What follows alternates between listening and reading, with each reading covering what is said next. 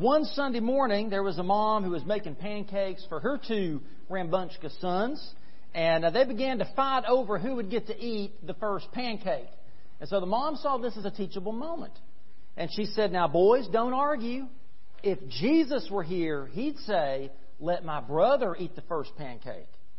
And she was impressed when she saw her oldest son's eyes grow large with understanding as he said to his younger brother, Okay, you be Jesus.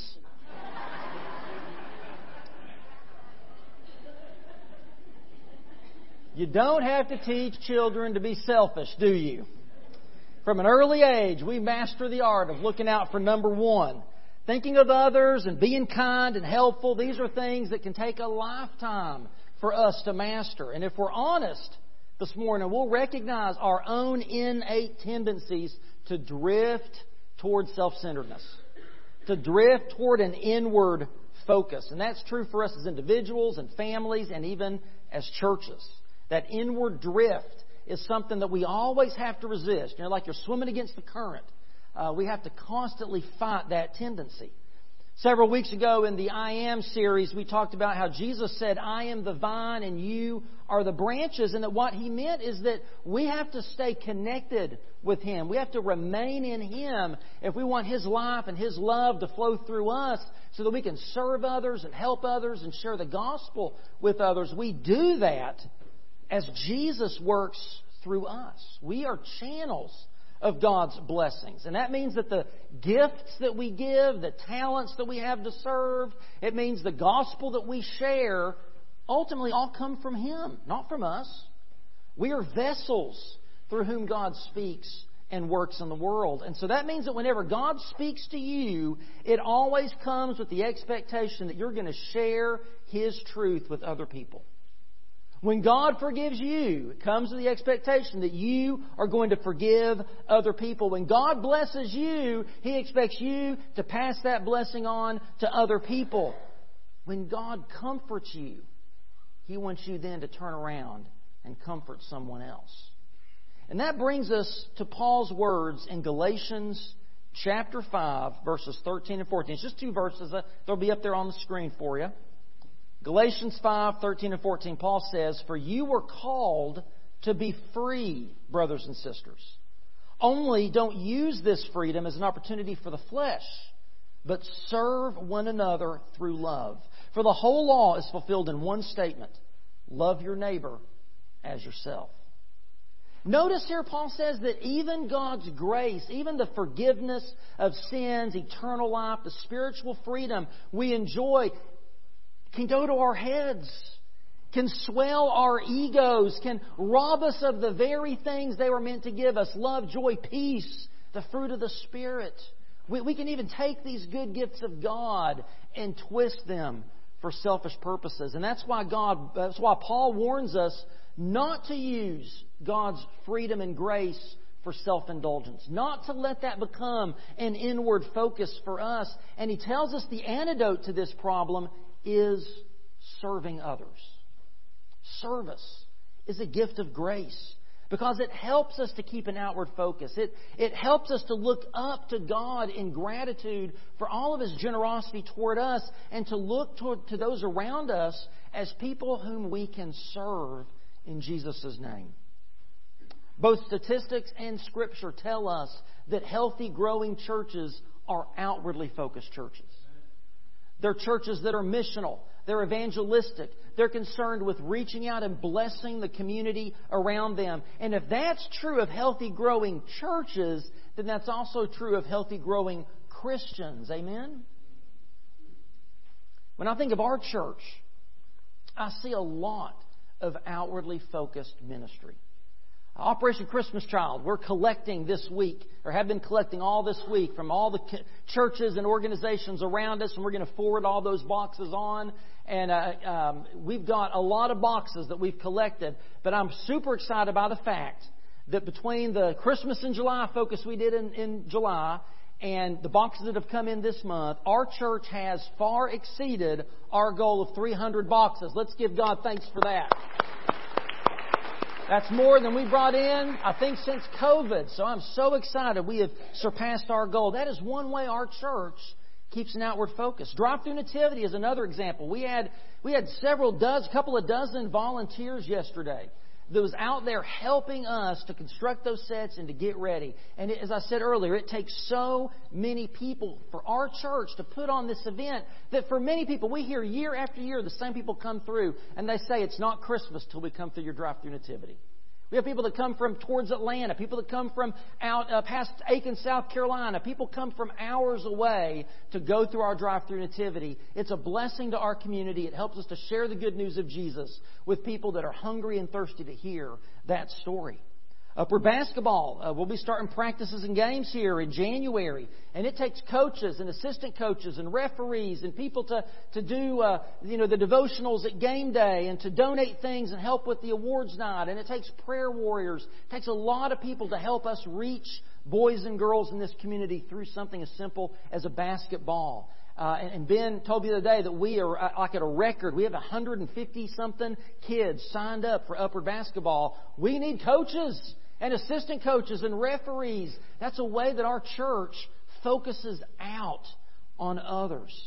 VBS is another way we do this. We reach hundreds of kids through Vacation Bible School, teaching them the truth of God's Word, seeing children come to faith in Jesus, changing families for eternity. And it takes teachers and shepherds and people to help feed and lead, Bob, lead uh, games and, and, crafts and music. It takes people to help register these kids and, and get them where they need to go. It takes a lot of us to make Vacation Bible School happen, but it's worth it. Because there are children who know now their destiny is in heaven. They've passed through the waters of, of the baptistry because of Vacation Bible School. It's a wonderful, wonderful ministry. We've got a wild game supper coming up again. It's been several years since we've done that. This March, we have a wild game supper. We need meat. First of all, we need some game, so be keeping that in mind. Uh, we need cooks. We need people to set up and clean up and do registration and help with follow up. We have mission trips that we send, youth and college students to Gatlinburg. We've got people that go to Honduras uh, every year. And this coming year, I really want our church to put together a West Virginia team. You know, a lot of people I know say, well, I can't do Honduras. I can't go overseas. I can't afford it. I can't, you know, I'm afraid of airplanes, you know, whatever. Listen, West Virginia, we hop in a bus. We're there in a few hours. We stay at a Christian college up in uh, Bluefield, West Virginia. And it is a wonderful opportunity to feed and to do vacation Bible school and to do construction. It'd be a great mission trip for families to do together.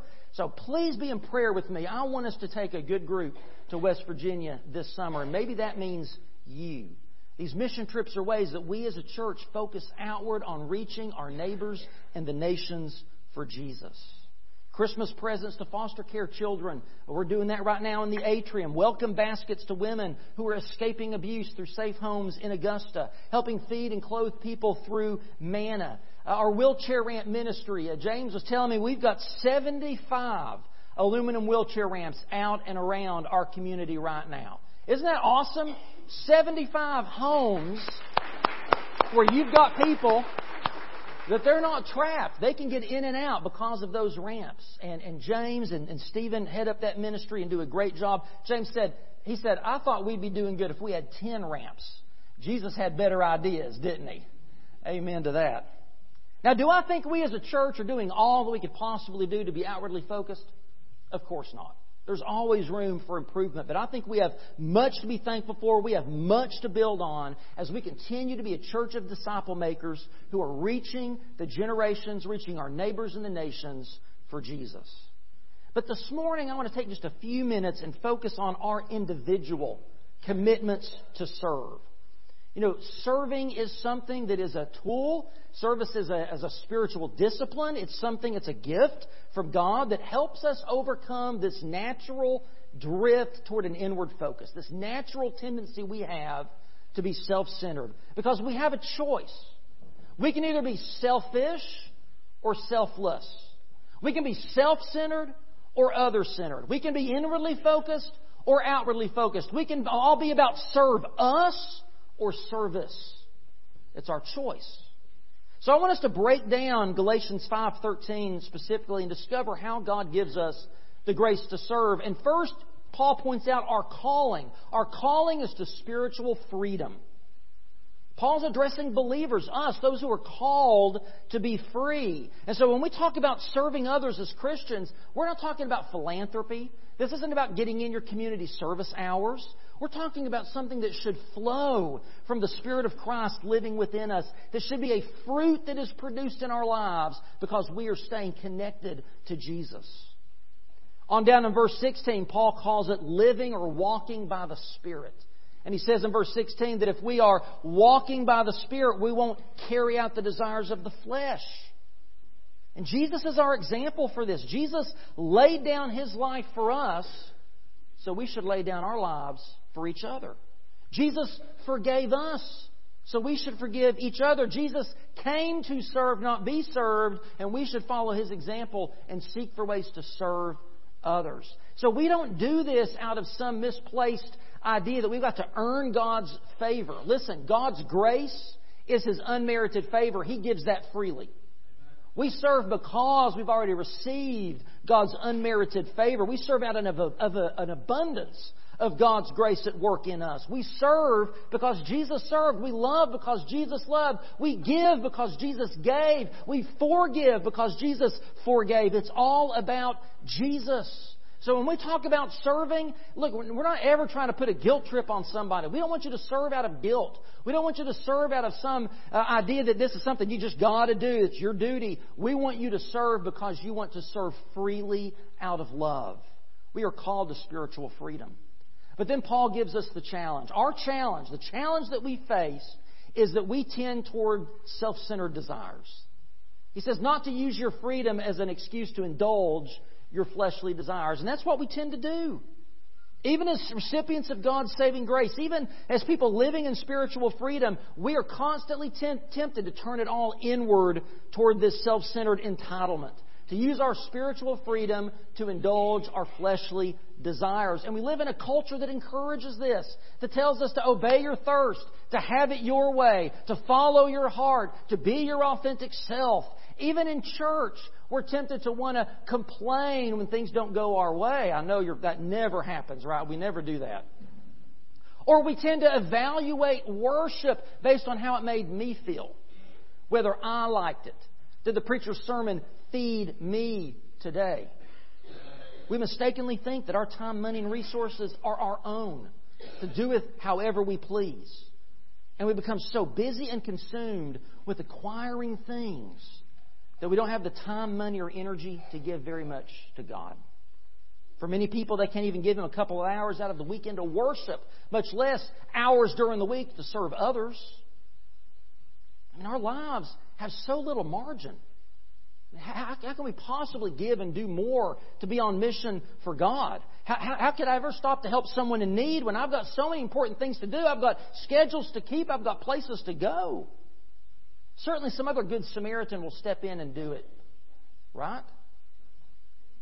We tend toward these self centered desires. That's the challenge. But then Paul gives us the solution, and that is to serve others out of love. The only way we can overcome that tendency toward an inward focus, a self centered focus, the only solution is to make ourselves, to develop the spiritual discipline of serving others out of love. And Paul gives us three reasons between this and the passage we'll look at in a minute in Philippians chapter 2. Three reasons why serving others is the solution. First, service brings freedom. It brings freedom. When we adopt an attitude and lifestyle of service, listen, that becomes a great filter that can help us prioritize our lives, right? To, to, help us simplify and slow down and build some margin into our lives. When we focus on a life of service, it frees you to be able to say no. How many of y'all have a hard time saying no?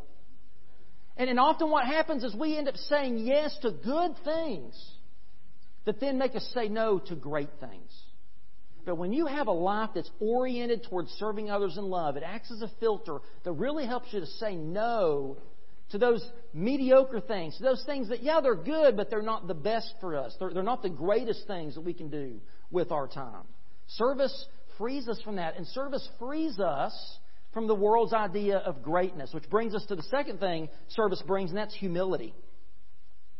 You remember Jesus' disciples were arguing over who would be the greatest in the kingdom of God. And he answered in Matthew 20. He said, You know that the rulers of the Gentiles lord it over them. Right? They throw their weight around. They make a big deal of, you know, I'm in charge, that sort of thing. He says, Not so with you.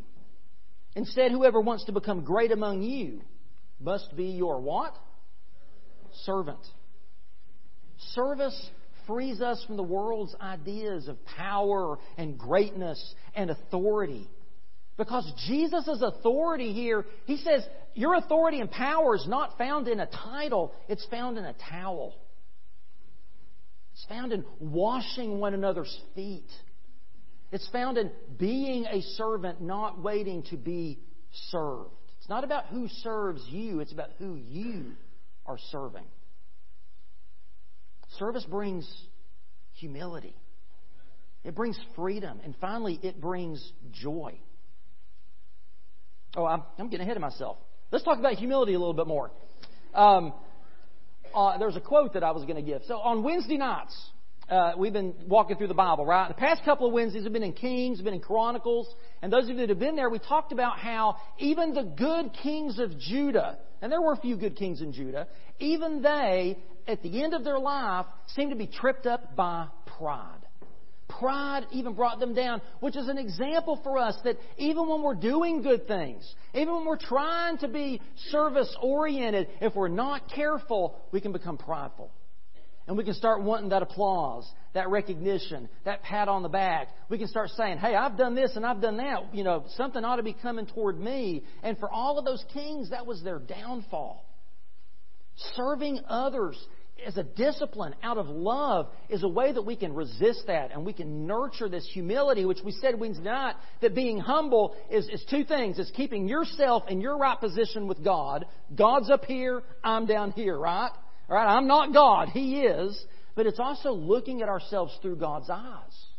So, so being humble isn't about berating yourself and tearing yourself down. It's about seeing yourself properly as God sees you. Richard Foster writes this of all the classical spiritual disciplines, service is the most conducive to the growth of humility. Nothing disciplines the inordinate desires of the flesh like service, and nothing transforms the desires of the flesh like serving in hiddenness. Service brings humility, and finally, service brings joy. Because serving others, I think, is one of the best ways to remember that our lives are all about grace. True service is going to flow from our relationship with God, not self righteous efforts. It's about relationships, not about rewards and results. It's about inward joy, not outward accolades. And when we're focused on giving, doing for others out of love, what we find is that as we pour God's grace into other people's lives, it simply makes room in our heart to receive more grace from God.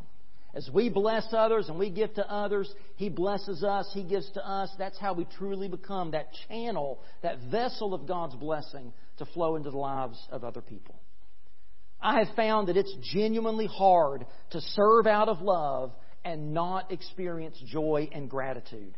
And that's why I encourage Parents, to get your kids involved in service opportunities. Let them go on a mission trip. Take them on a mission trip because it's such a great way to help them develop this genuine sense of gratitude for all the blessings they have and to learn how to focus on other people, not themselves.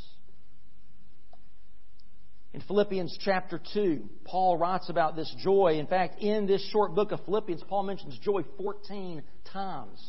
And he says here in Philippians 2 1 through 5, he says, If then there is any encouragement in Christ, if any consolation of love, if any fellowship with the Spirit, if any affection and mercy, make my joy complete by thinking the same way, having the same love, united in spirit, intent on one purpose.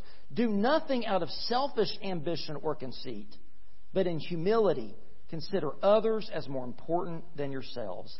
Everyone should look not to his own interests but rather to the interests of others. And he tells us that when we do this, we are adopting the same attitude as that of Christ Jesus. Paul says the key to joy is humble, selfless service. And notice here that connection with humility, that connection with freedom. Because we're free, we are to serve, and as we serve, we experience more freedom. And as we serve, we grow in our humility, we experience great joy and gratitude. You know, what if you made a commitment to put others before yourself? What if every morning you prayed, Lord Jesus, as it would please you, send somebody to me today that I can serve? What if that's our prayer every day? What if we could dedicate two hours a week to serving other people? That could be here through the church, you know, helping with the nursery or children's church or upward basketball or, or doing something with your Sunday school class. It could be visiting one of our homebound members, writing cards of encouragement to people you've not seen in a while. It could be going out into our community and volunteering and serving in some of these great organizations we have, packing bags at Manna, being a mentor and reading to kids at one of our schools. Be creative. Maybe God is laying some need on your heart. Maybe He wants you to begin a new ministry in and through our church. I would love to hear about it and how we as a church can come around you and help you engage in that ministry. Get, get people involved. Imagine the difference it could make in your Sunday school class, in your family, in our church, if we truly understood the grace to serve that God gives us every day.